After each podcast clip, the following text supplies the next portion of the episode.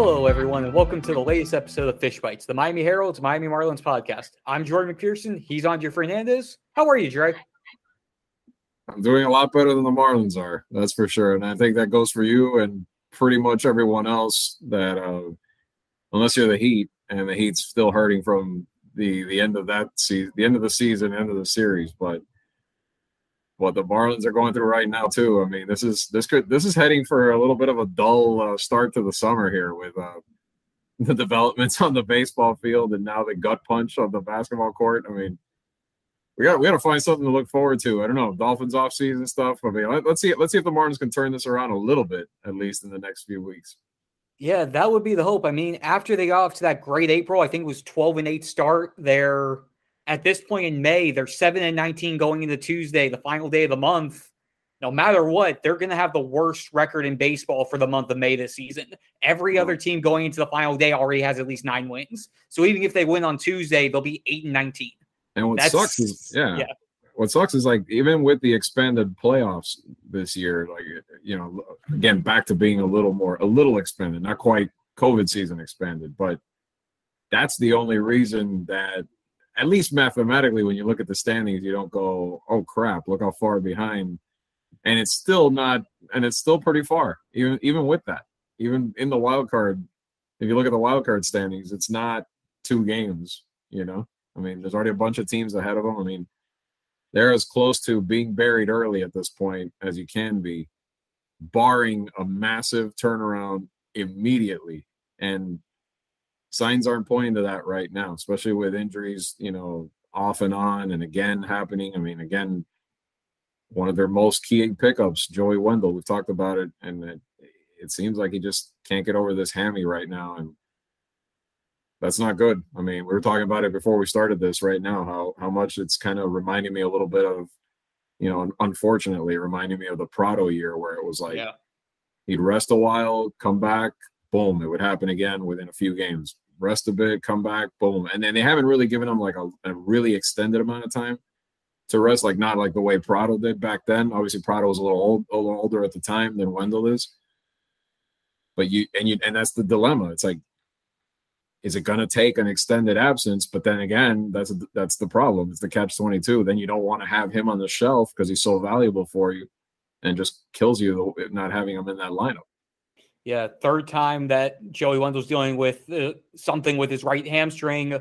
Uh, back before their road trip to San Diego and Arizona, he he sat for three games and then was fine. Then he went on the IL for he was there for about two weeks before coming back. And he's only been back a couple games. He's only been back, I think, three or four games. Yeah. And now it's it tightened up on him again, or he felt discomfort when he was flying in the second early in their game on Monday against the Rockies. Yep. Three times in a month is yeah, that can get that can get scary if it keeps popping back up every single time he gets on the field or makes an aggressive run. He's one of the guys who is an aggressive runner every time he gets down the line. Right. So it's gonna be, it's gonna add up. Yeah, and, and that's the thing. You know, you want him to be the player he's capable of being, not a limited Joey Wendle, because that doesn't do you no good either. So again, you're caught in that in between where either you shut him down and you lose him, or you keep playing this game. But again, that's also has its own risks because you don't want to you don't want it to become a more serious injury either for his own sake. You know, I mean, talking about just the individual himself, you don't want to hurt, get him seriously hurt as well. So I mean, not good news because it it just it, it gives you the sense that we're headed for a an extended shutdown here at some point to see if he can get get himself right, and that will only compound their issues on the field. Yeah, and I mean, you already look at the rest of the injuries they've had. I mean, Brian Anderson right now is dealing with back spasms. He hasn't played in the last, I think it's three days now, two or three days. Uh, Jazz Chisholm Jr. is come, just coming back from a hamstring injury. Uh, Jon Berti's just coming back from COVID. And then you look at the flip side, you look on the mound, they're dealing with stuff with the rotation. Again, yeah. Jesus Luzardo is going to be out a lot longer than the team anticipated when he was originally put on the IL middle of the month, they said, yeah, maybe he'll miss one or two turns with all the off day stuff. With a forearm injury, it's just you never risk rushing them yep. back. And you know, and especially when it got to the point where at the start of this road trip, which is basically when if he was going to be back, he would have been throwing bullpens or right. whatnot. When they said, yeah, he's still not throwing. And right. then at no, the yeah, end of the Atlanta trip, at the end of the Atlanta part of the trip, he's like, yeah, he's still not throwing. When Don Mattingly's like, yeah, he's still not throwing. You can do the math how long it's been. He's gonna have to get built up. It's a lot work. It's not as it's not as good as we expected. I and remember, I think I was there the day that yeah. I was one doing one of my spot starts for you that day, and I was like, this wouldn't shock me if it's a little more than they think, just because the way forearm injuries can be. And look, yeah. Yeah. Now, so you have that on top of Cody Poteet, who basically served as that spot guy in Luzardo's spot. He's now on the IL with right elbow muscle injury, which basically means the Marlins have to call a guy up. And it's looking very like, and it's not official yet, but it's looking like certain prospect by the name of Edward Cabrera is going to be making a season debut yeah. in the big leagues at some point during this Rockies year. Tuesday would be the most likely sense, which again, if it is Tuesday that's talking to today, the day this podcast comes out, or Wednesday to close out the road trip, but he's gonna have to start one of those two spots. Or or they're gonna have to go bullpen day, which their bullpen at this point is not in shape to, to do a bullpen day. Hmm. So Edward Cabrera, it after and again with Edward, it was a slow start for him because he had the right bicep muscle fatigue right around opening day. He got he was a slow start into into the minor league season. He's made I think five or six starts in AAA now. His second to last one was really good. Eleven strikeouts over I think six innings through 100 and some pitches. Uh, but again, there's still some concern. Is he fully back to 100%? Is he fully where he needs to be to be the Edward Cabrera that they were hoping he would be when he got called up last year? The guy with the great stuff, the 100 mile an hour 100 mile an hour fastball, the great off speed stuff. We're gonna we're gonna see. He's gonna most likely get thrown into the fire very very soon. Yeah, and that's the thing. You have someone that is clicking on all cylinders at the top of the rotation right now in all star form, the way Sandy's been pitching. But I mean, to think Edward could just come in and just be that good, I mean, I don't know. I mean, he could maybe the first time could come up and and maybe he's lights out against the Rockies, but we were talking about a guy who's still in his developmental phase and you know could have his ups and downs, but it is good from that sense to finally get him up, to finally get him back, and you know continue that whole progression too, because you know we're we're at the point now where we're getting into that territory where this season is going potentially that route where it's again about you know, seeing what you got in guys, developing guys, et cetera, et cetera. No one, you know, no Marlins fan has been waiting five years or more to for this team to to take a leap wants to hear that. But 19 and 27, you know, that's a fact of life right now. Yeah, definitely is. And again, then when you look at some of the other spots for in terms of starting pitching, uh, again, I know I see it on my mentions a lot, especially every fifth start when Elieser Hernandez is on the mound. Now, these two injuries with Luzardo and Poteet, on top of what we're seeing with the injuries in the minors, again, remember, Max Meyer is hurt. He still isn't fully back into, he's just starting his throwing program. Sixto Sanchez is still in the middle of his throwing program. Who the heck knows when he's going to be ready? Uh, Jordan Holloway's hurt. Uh, Braxton Garrett just got off the minor league IL. His last start on Sunday, he threw five innings, five scoreless innings, but they took him out to 55 pitches. Yeah. So you're at the point where outside of Edward, who is going to have to fill in the Luzardo spot, you really don't have an MLB caliber or potential MLB caliber guy ready. If you wanted to, if the Marlins did say, "Hey, we want to make the move to, we will move Elieser Hernandez to the bullpen and call up a guy," they really don't have those guys. That starting pitching depth that they rely on and talk so much about.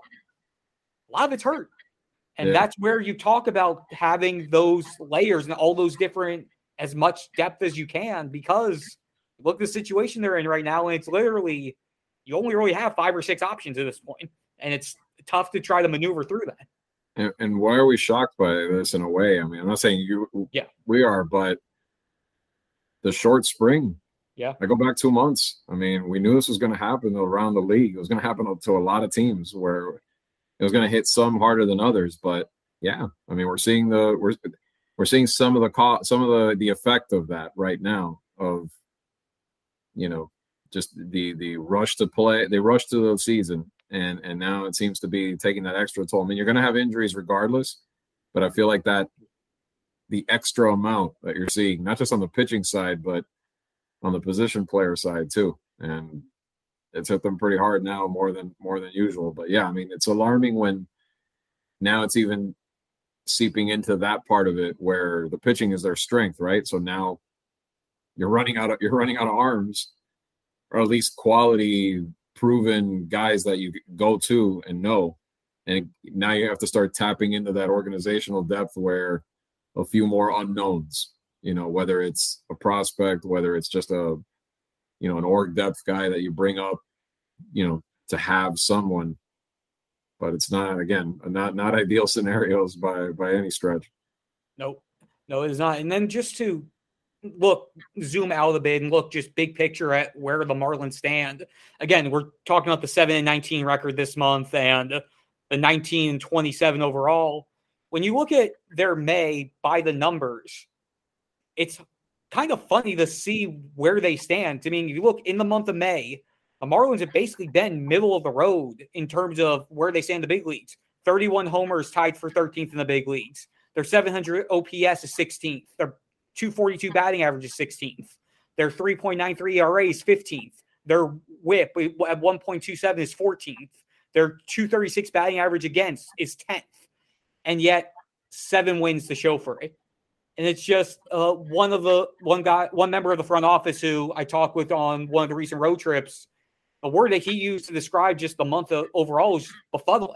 It's you see different aspects of the team showing up but you don't see everything coming together on the same day. It's one day you'll see the offense really take off, but it's on a day where the starting pitching collapsing, you're down five nothing before the offense got going. Or you see the days where Sandy and Pablo are going lights out and they and the offense is barely able to scratch across a run. Like or, like, or, like, um, like Monday, yeah. I'm sorry. yeah, like Monday where Pablo Lopez throws six scoreless, Jesus Sanchez hit a ball that I'm pretty sure is still somewhere in orbit. And then Cole Sulser in the seventh inning just, yeah. Yeah. And then Cole Sulser in the seventh inning just choked it all up in the span of what, four or five batters? And it's again, you see, it's like you'll see two aspects of everything working, and then the third ends up just completely negating everything that you see from it. And it's a matter of is everything going to come together? And if so, is it going to come together in time? before they have to start making decisions about what direction they're going to go with the rest of the season. My thing is where where where some of these clutch hitting numbers stand because it is if it's is it still yeah. middle of the pack, but some of them have it's, to be lower than it's that. not even middle of the pack anymore. And that was going to be the and, next point of yeah. Again, you see the again like the 700 OPS 242 overall batting average. Their runners and scoring position numbers have gotten even worse. It's 220 now, 27th in the league. And it's because, and I've talked about this with uh, Christina De Nicola, the Marlins at MLB.com in the press box. Almost every time we see them get a runner on first and second with no outs, instead of trying to just do basic baseball, do move guys station to station, scratch across a run or two, everybody seems to be going for the three run home run, even when they're down six runs, thinking a three run home run is going to give them seven runs on the board. And it's the, the, the fundamentals of just finding a way to either get a get a simple base hit or get a ground out to the right side that'll get the runners from first, second to second and third, or just find ways to be more simplistic with it instead of just going all out and ending up striking out and stranding your guys, which has been the case more often than not. But that's what happens when a lot of the guys in your lineup have always been kind of the all or nothing yeah type hitters too. And that's you know, that's what sucks in a way because you know, when you're left with kind of again, going back to the to the off season, it's a I'm not saying would have happened, but it's a shame that a certain South Floridian wasn't signed to come down here, which I don't know, maybe he could have generated a little more consistent bat in the lineup that they need right now. Maybe well, he, I think may, I think the guy you're talking about just homered because we're talking about them on uh, on something right now. Well, there you go. there, you, there you go. I mean, with their with you know with the luck that they've had, I mean, maybe he gets hurt too. I don't know. But I just feel like that whole two for the that whole one for the what was it two for the price of one or, or yep. rationale. Yep. I don't know, and I don't I don't think so. I mean that that could have been that was the big splash, and uh, and again, it didn't happen. What's done is done, but that would have been a good that would have been good at this point. I'm not saying it would have cured everything, but it might you, these numbers might not be as bad had he been there and had it not been, you know, Mr. Castellanos if people haven't figured it out by now. You know, I think that would have made a big difference in the in the in the lineup overall. It would have been a little bit better than than than in the dire straits that it's been because this team, more often than not, I mean, I'm sorry, it's just they they, they can't hit when it counts, and that's the recurring trend. I I know I know I get it, and and that tends to happen where one half of the equation disappears one day and another another day. That happens. But this team, the the, the repetitive problem is that they just do not, in general, with a few exceptions here and there, just do not hit when it counts more often than not. And that's what's killing them. That's what that's at the root of the many things that are killing them this season. That's one that's the to me, that's definitely the biggest one. Hey, it's Kaley Cuoco for Priceline. Ready to go to your happy place for a happy price? Well, why didn't you say so? Just download the Priceline app right now and save up to 60% on hotels. So, whether it's Cousin Kevin's Kazoo concert in Kansas City, go Kevin, or Becky's Bachelorette Bash in Bermuda, you never have to miss a trip ever again. So, download the Priceline app today. Your savings are waiting. Go to your happy place for a happy price. Go to your happy price, Priceline. When you need mealtime inspiration, it's worth shopping Kroger, where you'll find over 30,000 mouthwatering choices that excite your inner foodie. And no matter what tasty choice you make, you'll enjoy our everyday low prices, plus extra ways to save, like digital coupons worth over $600 each week. You can also save up to $1 off per gallon at the pump with fuel points. More savings and more inspiring flavors make shopping Kroger worth it every time. Kroger, fresh for everyone. Fuel restrictions apply. Yep. And now they're at the point where after this horrendous May, they've got a jam packed June that's basically going to determine where they go from here. After they finish the series with the Rockies, they play all but three days next month. They have, yeah, yeah, they have a six game homestand with San or a seven game homestand. After that, with four games against San Francisco, an off day, then three games against the Nationals, and then this lovely three city road trip of three games against Houston, three games against Philly, and then finally facing the Mets for the first time this season with a four game stretch with an off day mixed in there. And then three more games well, Philly, against the Rock. Yeah. Philly, Philly could be fine because they tend to do well against the Phillies. But yeah, between yeah. the AL yeah. contender and then the team that's on fire in the division right now. Yeah. Yeah. And again, they're going to face the Mets twice within a three series span. It's they yeah. they close out that that road trip against them, and then their final home stand of the month is three against Colorado, three against the Mets. Yeah, and they're back on the road against all the meetings with the Mets all in a compressed amount of time. Yeah. So get, yeah, get ready to see just, get ready to see the red and blue over and over. You know. Well, might luck out for the Marlins on Orange the side of the sorry. fact that there's no Scherzer and no Degrom. That might be their one saving grace. Orange but sorry, Mr. Yeah. Gator here. You know his uh, the similar colors. Mm-hmm. Yeah, yep. but um, but yeah, but no, it's this month by the end of July or end of June going into July, we're gonna we should know one way or the other you're gonna be what direction the, season's gonna be on. Oh yeah, I mean, you're gonna be I'm sick a, of the Mets by by July because here come, here come all the games against them. Yeah, in June again, we're gonna see them seven times in the span of ten days. Yeah, and then see them twice more in Ju- two more series in July. How yeah. I don't get when the schedule makers knowing that division games are going to be you're facing divisional opponents 19 times each how does a team not how do you, how do you not face one of your divisional opponents until mid June? Well, this is the last year of that. Yeah. Because next season we're gonna have, uh, which I like. I, I hate this 19 times. It's too much. Mm-hmm. Like I like the fact that next year they're gonna shuffle it around where you can kind of play everybody, which is cool. Yeah. You get more of the rare matchups now more often than you used to. But yeah, but no, yeah, yeah you, you lessen that whole thing. Yeah, getting the face again. I I appreciate getting the fact that they're going to be able to face every AL team each year and then just alternate the home road, who's on who's home, yeah. who's on the road. Also expedites my hope of getting to all 30 ballparks before over the next couple years. I'm nine yeah. away. Once I get to Oakland, I'll be eight away, and they're all eight are in the American League. So yeah. I'm still in the same boat, man. I'm still at seven after I had to jump off the beat a couple years ago, but maybe maybe in spots I can I can gain ground too now that this is going to be the case. Yeah, the way this is working, if things work out by 2024, I'll be at all 30 until Oakland moves to like Vegas or something. I have to redo number 30. I'll redo 30 again. Yeah, when they when the A's start playing right, right next door to the Raiders, mm-hmm. you'll have to go out there and you know spend the week on the strip. Uh, not a week. Spend the if you spend the week on the strip, we might lose you. I mean, out there, it's only supposed to be a three or four game series. You'll be like, "What are you doing out there?" Uh, I guess I'm gonna become a I'm gonna become one of those big Vegas guys like Tommy Pham. So there you go. yeah. Or it's so, in September. Or it's in September. You go wait for a Raiders game on the weekend or something. There we go. Double double up. Again, I've already done done a couple double up this year with Game Four of the Heat with the Hawks. Gained the help with the Panther Swan song before covering the Rays series, mm. which I'm telling you, Tampa again. Just a quick aside here: the Lightning, they got a chance to three P here. That was an incredible yeah. showing out there. They could. They should already be on a three P. They yep, blew they it the first season, and that year they looked amazing. And now this could be four in a row right now, the way they're going. But yeah, and then wait till football season. When now Brady's back you know his just kidding retirement. I mean, mm-hmm. Tampa's all over it right now. Yeah, no, it's gonna be it's gonna be fun up there. But in the meantime, uh, let's wrap this up on, on our end. Yeah. yeah, let's wrap this up on our end, and let's do some minor league stuff. We talked about how the big league clubs looked in May. Uh, for my minor league piece this week, I broke down just some standouts from the minor leagues, hitter standouts, both good and bad, from the month of May. And the first two guys that really stood out to me on the positive side got to give some kudos to, to Griffin Conine. Uh, this month so far, and obviously they also have one more game on Tuesday, so these numbers are going to fluctuate slightly.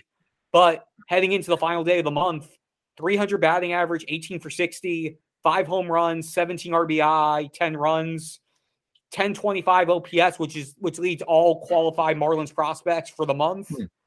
And then first baseman Troy Johnson, who's a guy who I liked a lot with what he did in Beloit last year.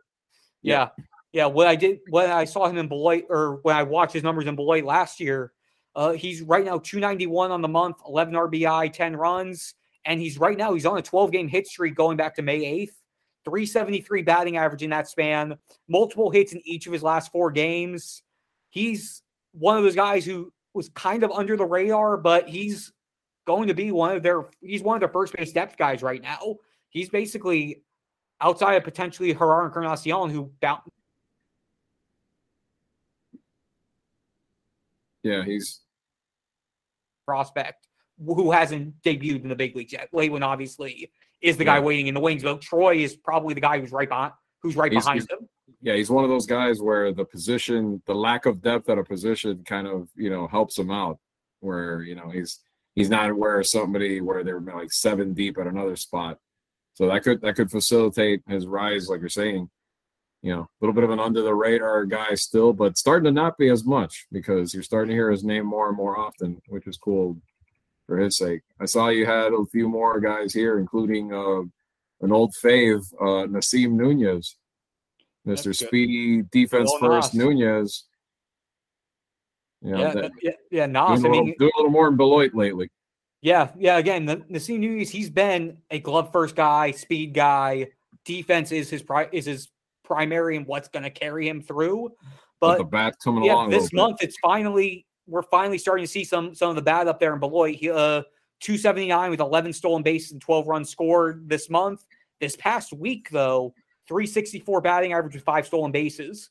I'm I don't have this for sure, but I'd have to assume that's probably one of his best offensive stretches of a five six game stretch that he's had in in Pro Bowl at this point. and it's, to it's see that is, it's good. Yeah, no doubt. I mean, again, any anything you can get, you know, any progress he makes on that front, just to complement the other tools that that he brings, is a good sign for sure. And yeah, I mean, I don't remember seeing. I mean, it'd be, it'd be nice to dive a little more into just beyond the average, but that that's good. That shows he's making some good contact. He's hitting well so far. It's a good step for him, and I think you know he's one of the, he's still one of the one of those very athletic type prospects that they they've liked for a long time and they have hope for. So we'll see. We'll see if he can keep it going. Yeah, and then two other under the radar ish position players. Cody Morissette, their second round pick last year out of I believe it was Boston College. Uh, uh, mm. Middle infielder, also plays some third base. 828 OPS up in Beloit as well after having a 188 batting average in April. Four home runs, 16 ribbies, 14 runs in 23 games. He's leading the Sky Carp right now with six home runs, 24 RBI, and 22 runs scored. again, he's one of those more utility infielder type guys, but he's shown some flashes here and there. He impressed a little bit that he got to do last year after getting drafted. So some good signs from him. And then outfielder Brady Allen, fifth round pick last year out of South Carolina. Uh, single for single A Jupiter, he led the Hammerheads this month with a 268 batting average, four home runs, and 19 RBI. And just to say on the position player side, and but on the flip end of it, Khalil Watson, after lighting it up his first month, 941 OPS, 18 RBI, five runs scored. His May finally it was a come to earth moment for him.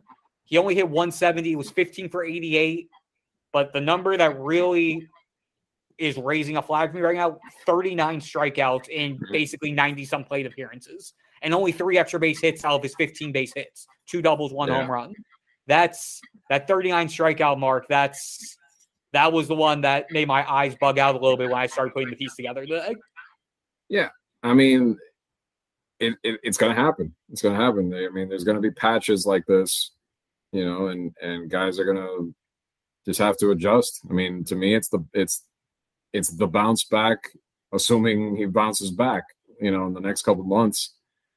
I mean, to me, it adds a little layer to it, you know, because we've heard so much about the phenom and you know the talent and the tools and everything. Okay, now let's see how he responds to some real adversity and, and, and that and that sort of thing because then you then you'll then you'll be able to tell a little bit more about him, you know, over the next couple of months. So I'm curious to to follow that. It's actually something to me. It's kind of like even more interesting now. Like let's see how these next couple months now during the summer how he handles it and how he kind of bounces back from this. Yeah, definitely. And then uh, to go on the mound, uh, Eury Perez again, the 19 year old, doing it again.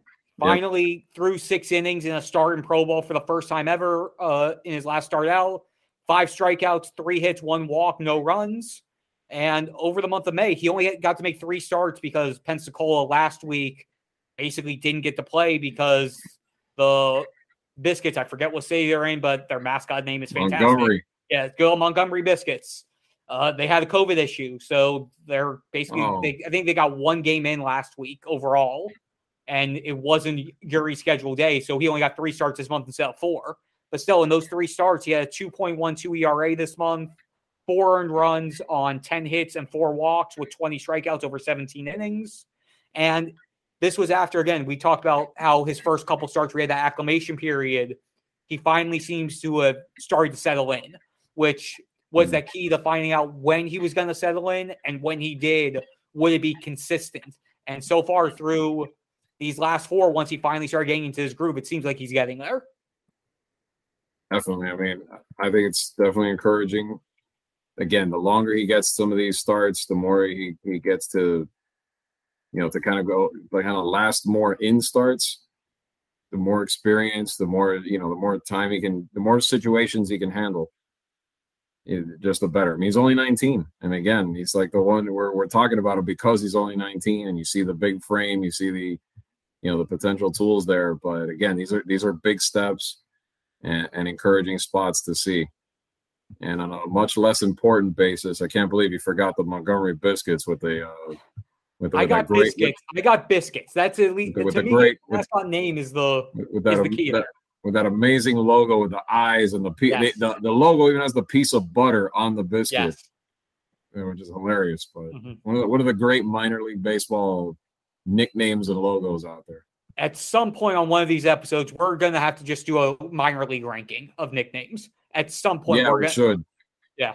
I mean, hey, 19 and 27 and spiraling. Yeah. If it keeps spiraling, we're going to get to the point that the only, the, you know, the people that listen to this are going to, are to need some kind of entertainment other than the depressing numbers we're giving them.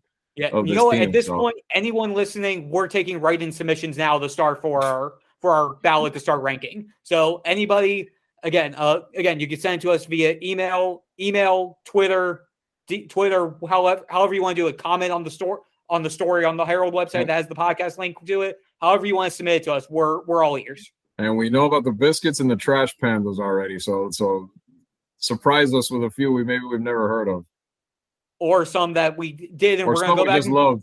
or some that we're gonna go back to and go, oh right, that's still there. That's still a name. Right. Yeah.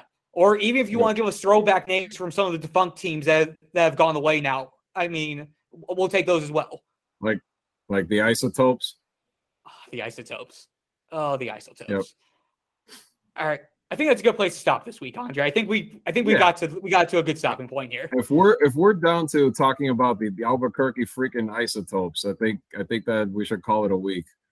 Yep. So with that, that's going to do it for this week's episode of Fish Bites. Thanks as always for tuning in, everyone. I'm Jordan McPherson. He's Andre Fernandez. We'll be back next week.